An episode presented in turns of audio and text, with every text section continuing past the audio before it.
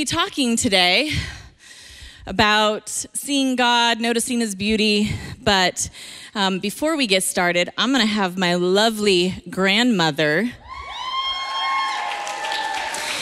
She's my great grandma, or my, sorry. I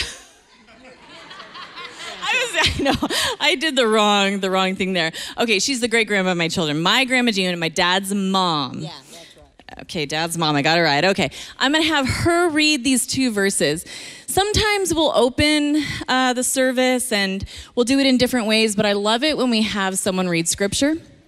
Today we just have two short verses. The second one is from Psalm 104, and I wanna encourage you to take time this week to read all of Psalm 104. Um, I would have loved to have read it all, but it's a very long psalm, and I would encourage you to read it in several different versions. And then just stop whenever you get to a part that you feel like God wants you to meditate on. Okay, praise God. Oh, hallelujah. So it's the Amplified Version in Psalms 34, verse 8. Oh, taste and see that the Lord our God is good. How blessed, fortunate, prosperous, and favored by God is the man who takes refuge in him. Hallelujah. Amen.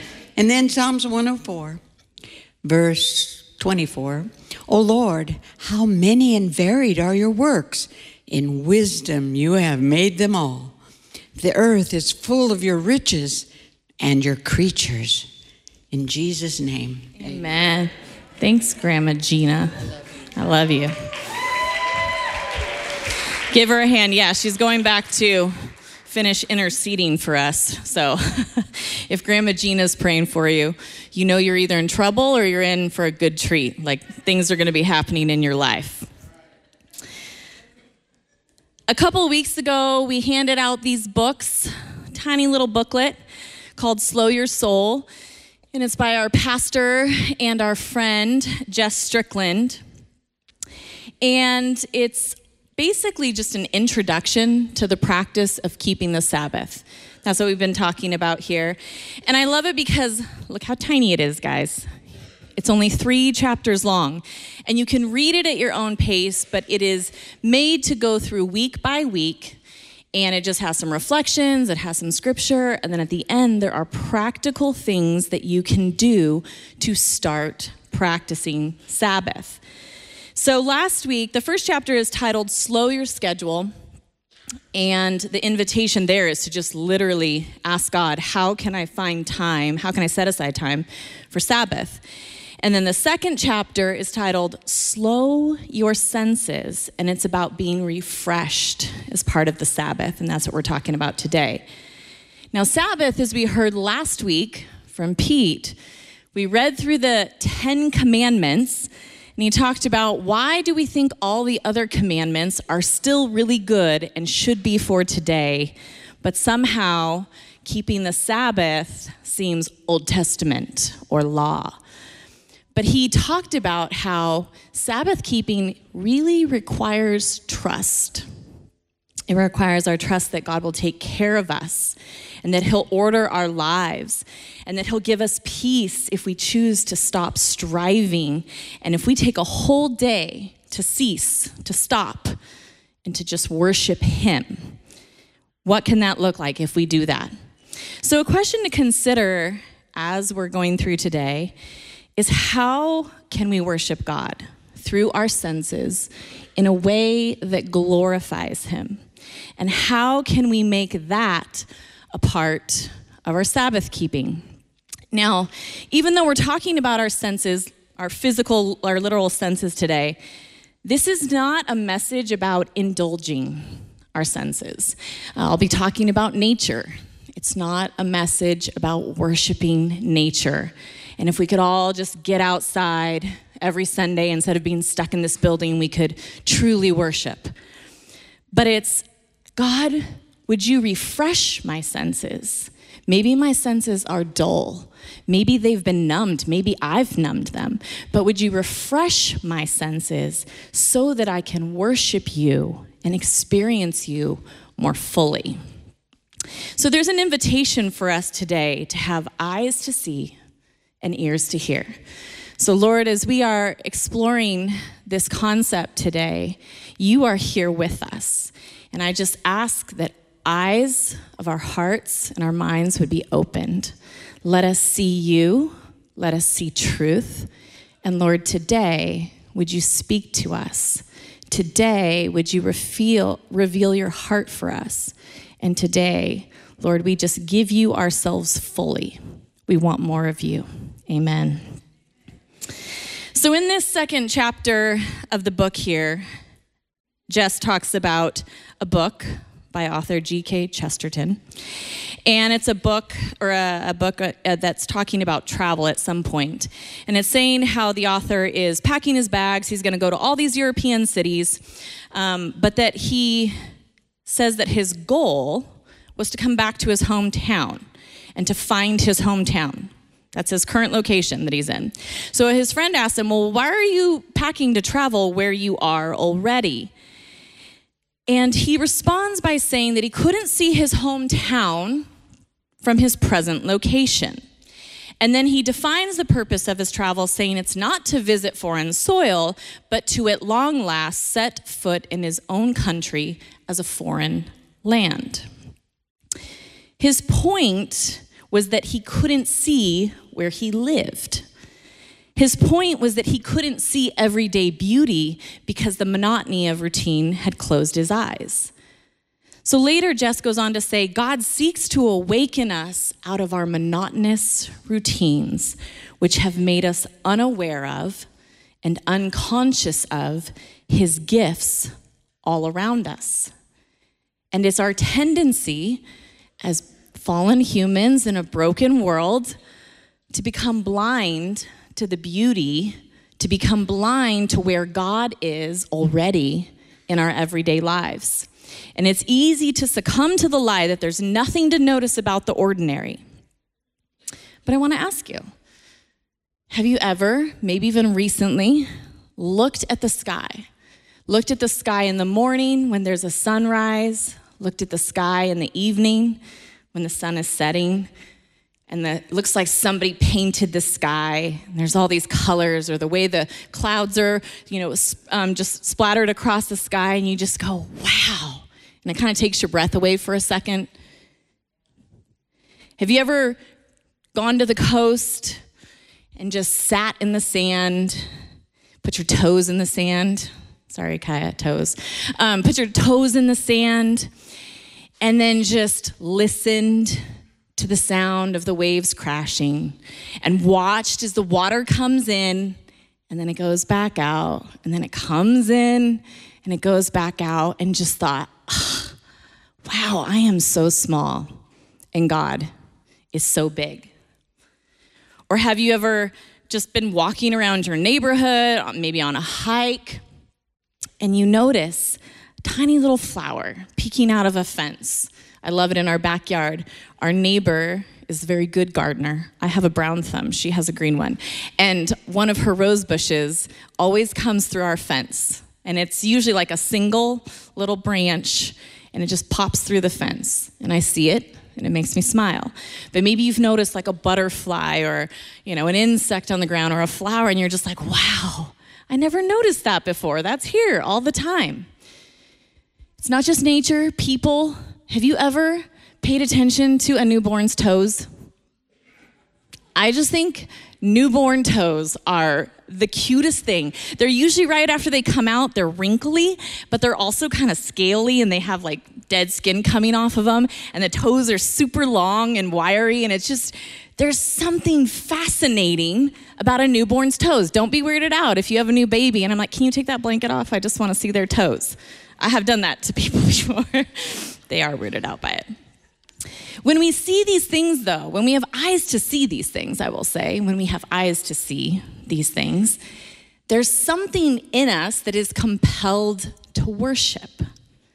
Now, people do this all the time, but we don't always necessarily, even as believers, want to worship God from that experience. And people that don't know Jesus and people that do, we worship things all the time and we're not giving our worship to God. but it's meant to make us worship God. It's meant to cause us to go, wow, there has to be a creator. There has to be a design. There has to be purpose. And not just purpose as in functionality, beauty.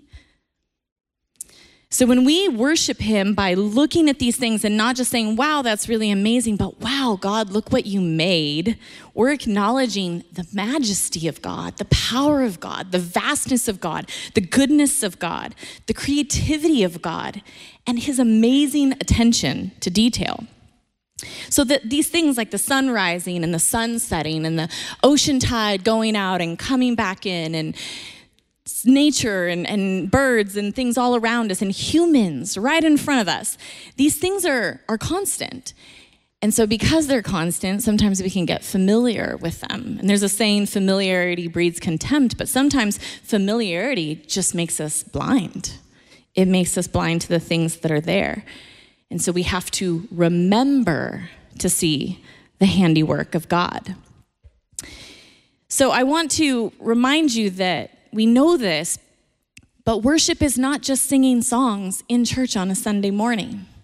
Worship is an overflow of our hearts of gratitude. And sometimes worship is a sacrifice, and it's not necessarily an overflow, but it's choosing to thank God even when we don't see it, like the song said, even when we don't feel it, even when we can't see the miracle that God is working out on our behalf, we choose to worship to show gratitude to God. Now, Sabbath keeping will require us to refresh our senses. It's a time to refresh our senses, but in order to really keep the Sabbath the way God intended, we will need to practice refreshing our senses. Our senses of sight, uh, sight, hearing, smell, taste, and touch. Our physical senses are a gift from God to be able to experience the world around us. And if you've ever, maybe you are hard of hearing right now, I feel like sometimes I am, but if you're hard of hearing or your eyesight starts to go, um, if you ever have neuropathy, my grandma, when she was going through chemo, got neuropathy, and it was hard to be able, her fingers would go numb, and it would be hard to feel things. So when you um, lose one of your senses, or if your senses are dulled or taken away, um, then you realize, wow, what a gift it is when you don't have it anymore. Sometimes when my kids were little, um, I would try to get them to pay attention to their senses. And I would say, Your senses are, there are things that God has given you to be able to pick up on information around you. Now, granted, sometimes I would use this because they would I'd tell them to go get their coat, and they would go in the room and say, I couldn't find my coat. And I would say, Okay, use your powers of observation. I want you to go into the room and I want you to open your eyes and I want you to look around the room. Look down, look up, look all around. And if that doesn't work, maybe use your hands and open a closet, open a drawer. Like, you know, see if like you can see it or hear it or, you know, maybe not taste it. But um, so it eventually got shortened. It wasn't powers of observation anymore. It was just like, use your poo. Go use your poo. Go find it. Go use your senses that God gave you.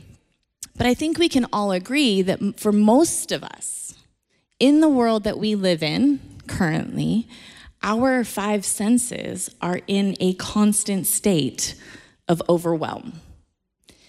Now, maybe you're better than most of us, and you're like, no, my constant, my senses are not in a state of constant overwhelm. I live in the country, and I'm out in nature every day working on my property, and maybe that's you. But for most of us, our phones, the amount of people we have to get back to, texting, emailing, all the different things.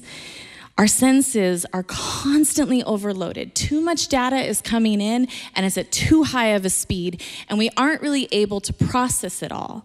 So, to really be present with God and to be present with other people, we have to intentionally slow down and pay attention to the seemingly ordinary things every day. So, just take a moment to reflect. Maybe just close your eyes real quick. In your everyday life, In your everyday life, think of getting up, going to school, going to work, coming home, activities that you have, friends that you hang out with, um, exercising, going on walks. Where do you see beauty? Do you actively seek to notice goodness when you're at school, walking down those halls, people everywhere? You're in a classroom and everyone's talking, not paying attention to the teacher. Do you allow yourself to, your curiosity to be sparked by the people at your work? You think you know them. Maybe you don't want to know them. How well do you know them? Do you see the image of God in your boss? Do you see the image of God in your coworkers? Do you experience any kind of delight in your everyday life? Do you have to go somewhere um, you know, travel or get out of the country to experience the goodness of God and to see the beauty of God? Or can you find it in your everyday life? What are you in awe of? What, what stops you? What, as you're going about your life, what, is the, what are the things that stop you and go, wow, God is so good or God is so big? So, this world that God created and the, the people that are in it, I find so fascinating. And I love to travel. I um, love to travel, whether that's to another city, like Battle Ground. It's a very interesting city.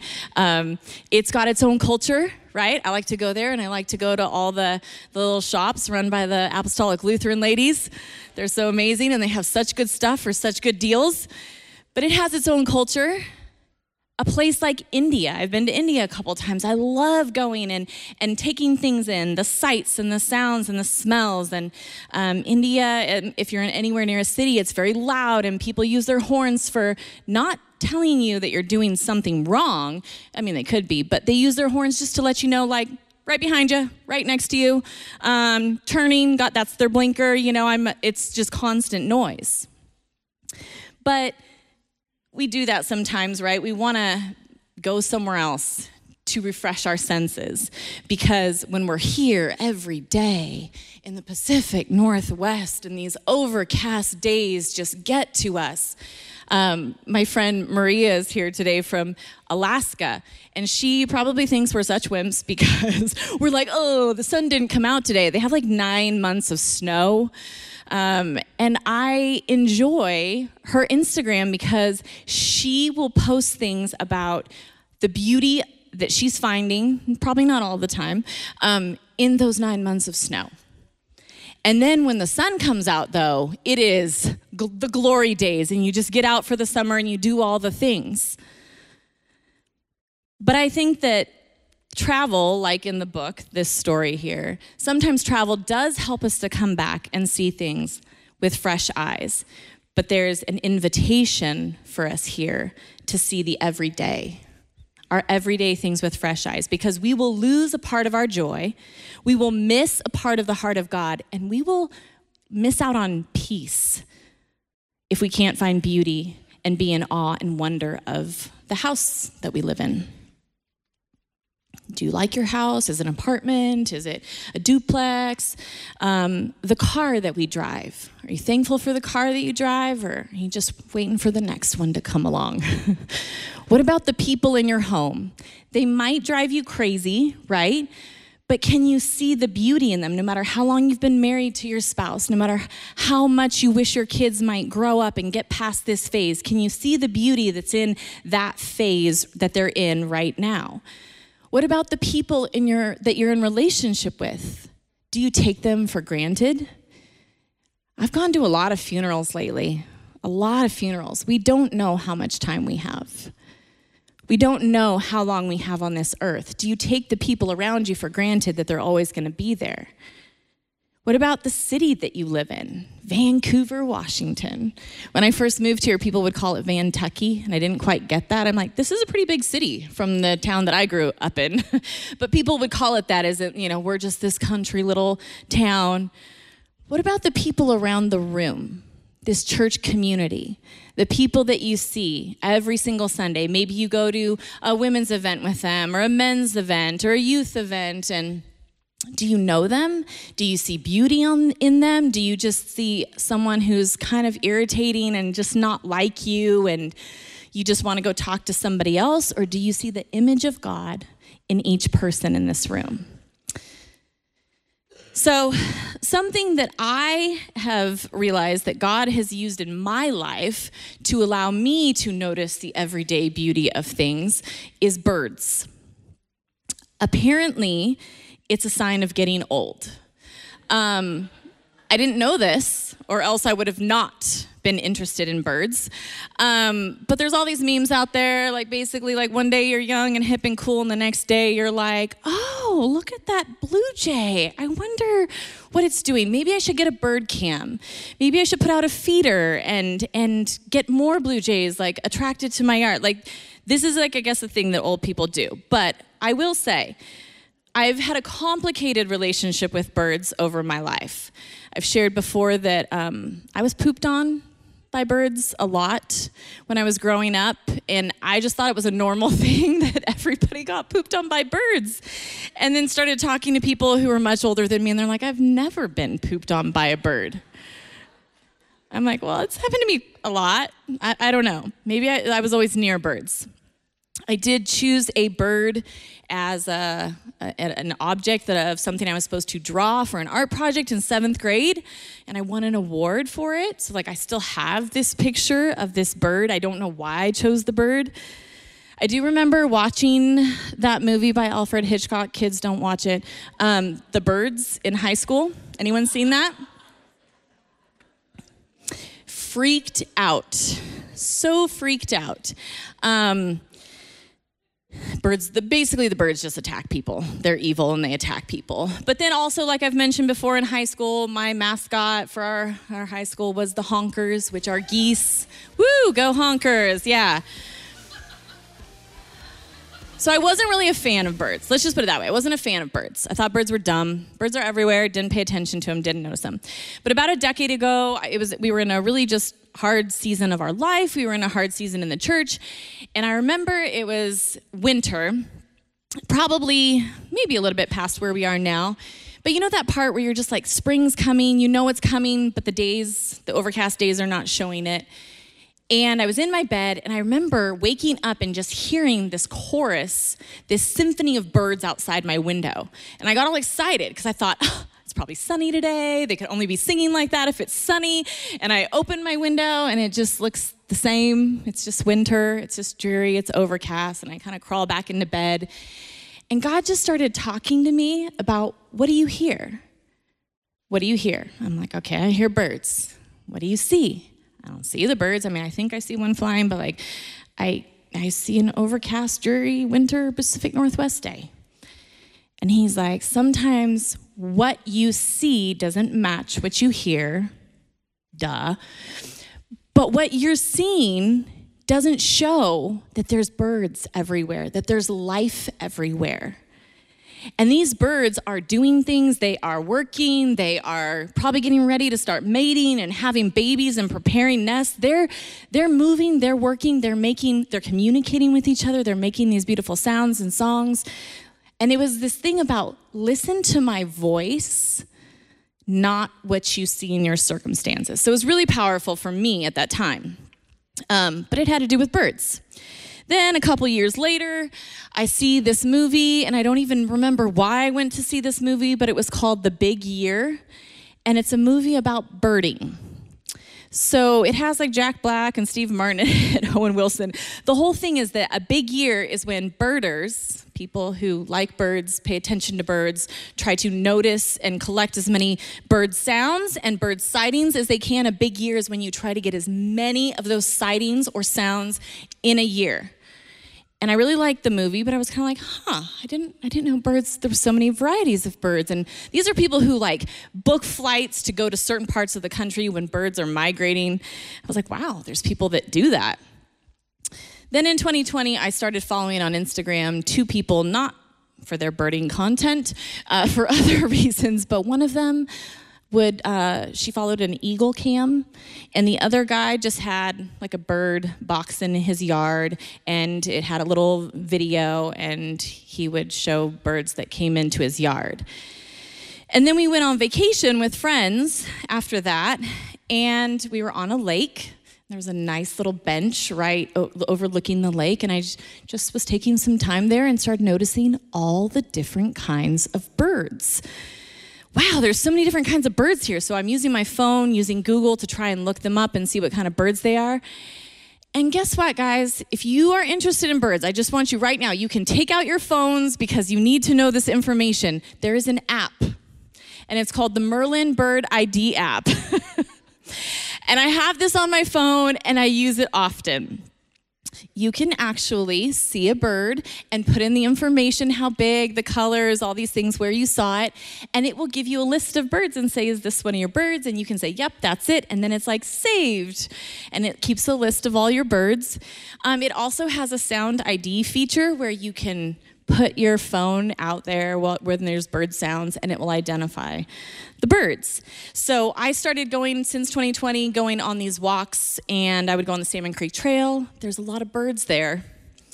And I sometimes I try to keep my phone away. I try to walk and look around and notice nature. But sometimes there's a lot of bird sounds and I just pull out my phone. So, oh, I see this picture's been up here the whole time. Okay. So um, I don't know. It, can we do the sound clip, guys? You might not be able to hear things very well, but is the sound clip, are we able to do that?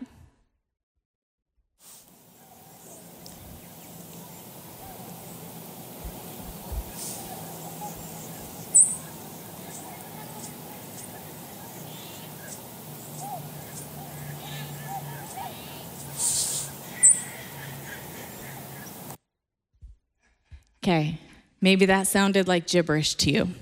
But guys, I'm telling you, this was an exciting moment because I've never identified five birds before on a sound ID.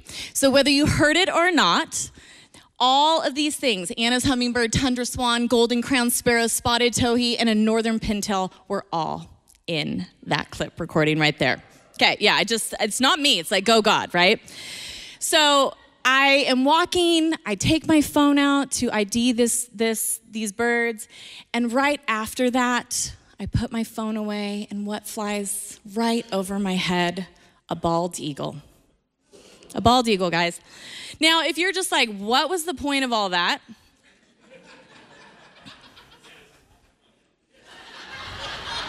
Pete can say whatever he wants. He bought me binoculars after that vacation where um, where I started getting interested in birds, and he's like, you, you need your binoculars. And a lot of times I go on walks on the Salmon Creek Trail and I'll see other birders there. And I always stop to chat them up. Um, but I often forget to bring my binoculars, and they always say, You should bring your binocs. You know, that's, that's birding lingo, binocs. And I'm like, I know, I just was trying to get a quick walk in, I forgot them at home. But here's the thing birds are all throughout the Bible. They're all throughout the Bible, and um, I even love that in Psalm 84, it says, How lovely is your dwelling place, Lord Almighty. We know this from songs, you know. My soul yearns, even faints for the courts of the Lord. My heart and my flesh cry out for the living God. We usually stop there. It says after that, though, even the sparrow has found a home, and the swallow a nest for herself, where she may have her young, a place near your altar, Lord Almighty, my King and my God. Okay, the point of this is to notice birds, I have to be present. I can't be distracted. I can't be distracted with my to do list, my schedule, the, the things, the, that conversation I have to have tomorrow, and what my kids are, have going on, and how I need to help them work through their emotions. I have to actually just be present. And so, what distracts you? You don't have to like birds. You can hate birds. That's fine. God has things for you that are meaningful to you. But in your everyday life, what distracts you? And don't just say everything, be specific. What distracts you? Jess says in the book here um, as traveling makes us long for home, when you're away from home long enough, you do start to miss it. So does Sabbath make us long for eternity, yet we are driven from rest as the space for silence is filled. He says we're driven from rest as the space for silence is filled with consumption, recreation, and distraction, all modes proven to hide us from what our souls truly desire. So, if we are going to practice Sabbath keeping, if we're going to practice refreshing our senses, we have to take an inventory. What are the things that have our attention? What is consuming us, or what are we consuming? And what has our worship? So, what do you consume that dulls your senses? We know phones. Is it Netflix, though? Is it Hulu, Prime, YouTube, Disney, ESPN, video games? Maybe you're like, no, I'm more spiritual than that. I just listen to um, worship music on Apple Music or Spotify, and I just I just take in things through that. But I mean, is there a point where at some point, have you ever done that where you have something on in the background because you're going to be super productive and listen to a worship song or listen to a podcast while you're doing something else, and then you don't even remember what was said, or you didn't hear that great worship you know playlist that you put on? Social media, we know this. There's research to back it up Facebook, Snap, TikTok, Instagram, whatever. Food and drink. Some of us use food to uh, emotionally numb ourselves or drink to emotionally numb ourselves, to forget. And then there's things that we consume that poison us some of these things it's like well they, as long as you have moderation but there's things that we consume that poison us drugs. There's drugs, and it could be medication that it was prescribed to you by somebody. It could be street drugs, porn. There's all kinds of things that we can take in that poison us from the inside out. Those things will dull our senses, they will numb our senses.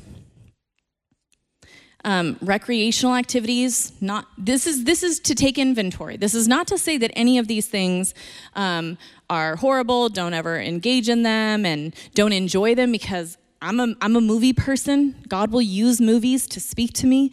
Um, but do your recreational activities revive you? Do they refresh you? Do they bring you life? Do they make it to where you can go back and be present and engage in your actual everyday life? Or are they more just like a temporary escape from your life? Then you go back to your life and you're really irritated with the people around you that are keeping you from that book you're reading or um, you know the, the trips that you want to go on.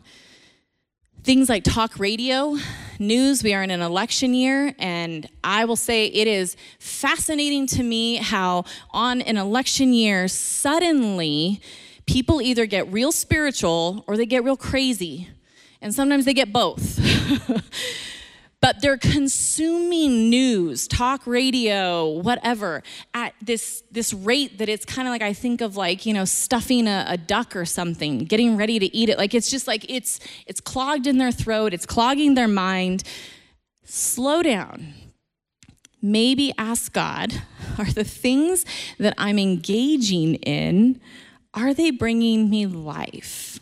Do you invite God into those things, those things that um, that you use to maybe temporarily escape, but maybe to revive you and to bring you life. And that could be like hobbies and, and sports, it could be all kinds of things. What distracts you though in your everyday life? I asked that earlier. What distracts you? Sometimes there's things that distract us from remembering who we are. They distract us from remembering our identity, who God says we are, and they distract us from living each day with purpose. The purpose is what is God inviting you into that day to do? And so, with all of these things, do they make you more aware of the goodness of God? Do they make you in awe of Him, or do they just give you a chuckle as you're scrolling through Instagram and you're like, oh, look at that, that was, that was fun? Let God speak to you about the things that consume you, that distract you, and even the things that you do for recreation. So it's important to, to ask God and to take that inventory. What are those things? But it's also important to know what brings you delight. What grabs your attention? What causes you to stop and take notice and worship God? For me, guys, just an old lady over here, it's birds, okay?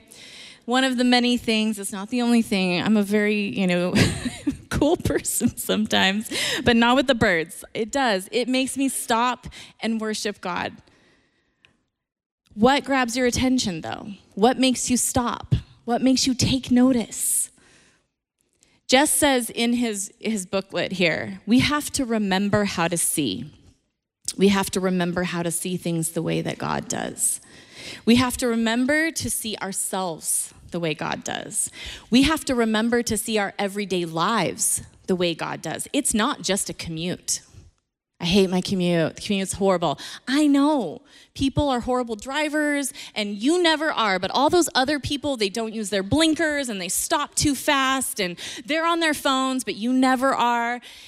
But have you ever just taken time where you're driving and maybe, like I've done this before, I used to take classes at Portland Bible College and I'd be going over the 205 bridge and I look over and there's Mount Hood.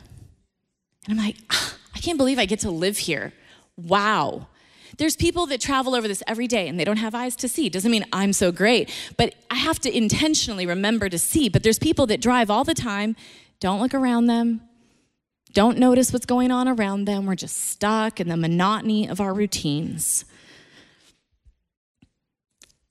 Have you forgotten how to see your struggles the way that God does? He uses struggles to refine us. He uses struggles to, we sang about it in the song, like, you know, tear down these idols. And he's like, I'm trying.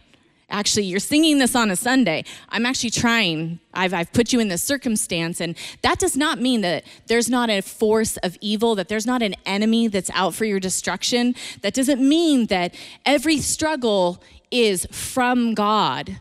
But every single struggle that you go through can be used to form you into the image of God. But can you see that that's what your struggle is? Can you see that God's uprooting insecurity? Can you, you're like, no, that's all I feel is insecure. Can you see that God's uprooting, um, you know, evil in your heart, pride in your heart? And you're like, well, I don't want to feel these things. God's like, that's how I get rid of them. I put you in a situation, you know, it's like when you pray for patience. God doesn't just supernaturally make you patient. He puts you in situations where you get to practice being patient. Usually you fail again and again and again, and then you remember, I'm supposed to ask God for help with this. Lord, will you form patience in me? What about with our enemies? And we sometimes will think, well, I don't have enemies. I'm not that kind of person. I like everybody, or I just don't think I have people against me, and that's fine. But an enemy is anyone really that is different than you that you think should maybe be doing things the way you're doing them. And this always comes up in an election year, too, right? The enemy is always the other side. And I've been reading a lot about history, and I love reading about history because we will say things are worse than they've ever been. It's never been this bad before. We are all going to hell in a handbasket, and the devil is just having his way over the earth. But when you read history, you go, wow, it, it's actually, in some ways, a lot better than it was a couple hundred years ago. Oh, wow, God was working back then. He's still working now, and He's going to continue working over the face of time and history and eternity because that's who He is. Can you see your enemies, though, the way that God sees them? Do you have eyes to see? Can you notice humanity? Can you notice beauty in someone that sees something entirely different than you? And that's one of the problems of social media is we don't see the person behind that comment on that post that we want to engage with and argue them about. We don't actually see the person. Something I'm trying to do myself and with my kids is guys, when we're talking to somebody, let's look them in the eyes. We did this a lot when they were little, but look them in the eyes when you're talking to them. It's a lot different to say, I am so sorry that happened to you. And when you're looking someone in the eye, as opposed to, wow, yeah, so sorry about that. So sorry that happened to you. That there's something different when you look someone in the eye and you say, you're a great friend. I just want you to know that. You're a great friend. It hits different. So today we're just going to take a few mo- moments. Um, Mark is going to come up and he's just going to um, play some instrumental music. But I want to ask us to ask God to open our hearts to Him, yes. Ask Him to help us, though, to remember to see. There's an author I like, Dan Allender, and he has a book just simply called Sabbath. It's a great book. And in it, he says, Gratitude opens the heart, not only to wonder, but to freedom. And this isn't like a positive vibes only kind of message. This isn't like put away the negativity and your life will be better. But there are different ways of getting free. And there are times where we have a moment of deliverance. God does something in us, He delivers us in a moment. We can get free that way. Um, we can get free from going through a process, going through the Genesis process, maybe going and meeting with a mentor or going to a, a spirit led counselor, and, and you're, you're going through this process of letting go of wounds or letting go of wrong thinking and we get free from a process. But sometimes we can get free little by little. Little by little, every single day. I'm going to choose to see God today. I'm going to choose to see God in the things that I have closed my eyes to, or that circumstances have made it so where it's so hard to see the goodness and the beauty of God in my routine. This is not about planning a trip so you can have eyes to see. This is not about getting a new home so you can actually have a beautiful home that you can rest in. Or having a great car that, that gets you where you need to go, but it's just so luxurious um, that you can see the beauty and the luxury of your, you know, smooth leather seats and everything. No, this is whatever home you are in, whatever neighborhood you are in, whatever car you drive, whatever vacations you don't go on, whatever home you have, whatever people are in that home with you, whatever people you are in relationship with, whatever people you don't want to be in relationship with because you don't want that stuff, that mess, that drama in your life. And God's like, I want you to see the beauty in them. I want you to see my image in them. We have to be able to see the beauty in our everyday lives. So let's ask Him Holy Spirit, where have I forgotten how to see? We forget. We need to be reminded. Holy Spirit, will you remind me how to see? What you see? What am I consuming that dulls my senses? What am I consuming that is poisoning me from the inside out? And then what do you want me to notice? You're all around. You're here, you're in me, you're all around God, you're everywhere. But like, where do you want me to notice you and worship you? So, God, today, would you help us to remember? Would you help us remember how to see? God, would you open our eyes to the beauty all around us? Not just beauty in things, not just beauty in, in nature, and, but beauty in people, beauty in ourselves, even. Would you fix our eyes? We need corrective lenses. Would you fix our eyes to see people the way that you see them? Give us new eyes, God. Would you give us new eyes to see the things that have frustrated us and the things that we've just kind of put away and said, well, I just have to get through that in order to get to church, the drive to get to church, or, or I just have to get through this season of my life to get to the next season where I'm actually walking in my destiny, or the next season where my kids are easier, or the next season where there's, you know, some not some tension in our marriage. Lord, would you help me to see right now in the exact situation that I'm in, the, the situation that you are using to shape me and form me to become more like you. Would you give me eyes to see? What do you want me to notice? And then, Lord, we just ask that when you give us eyes to see, that it would compel us to worship you. That when we see those things, it would move us to gratitude and Lord, that we would realize that we can get free by just thanking you all throughout the day for the things that we notice. We can get free by choosing to see the things you want us to see and in response, worshiping you.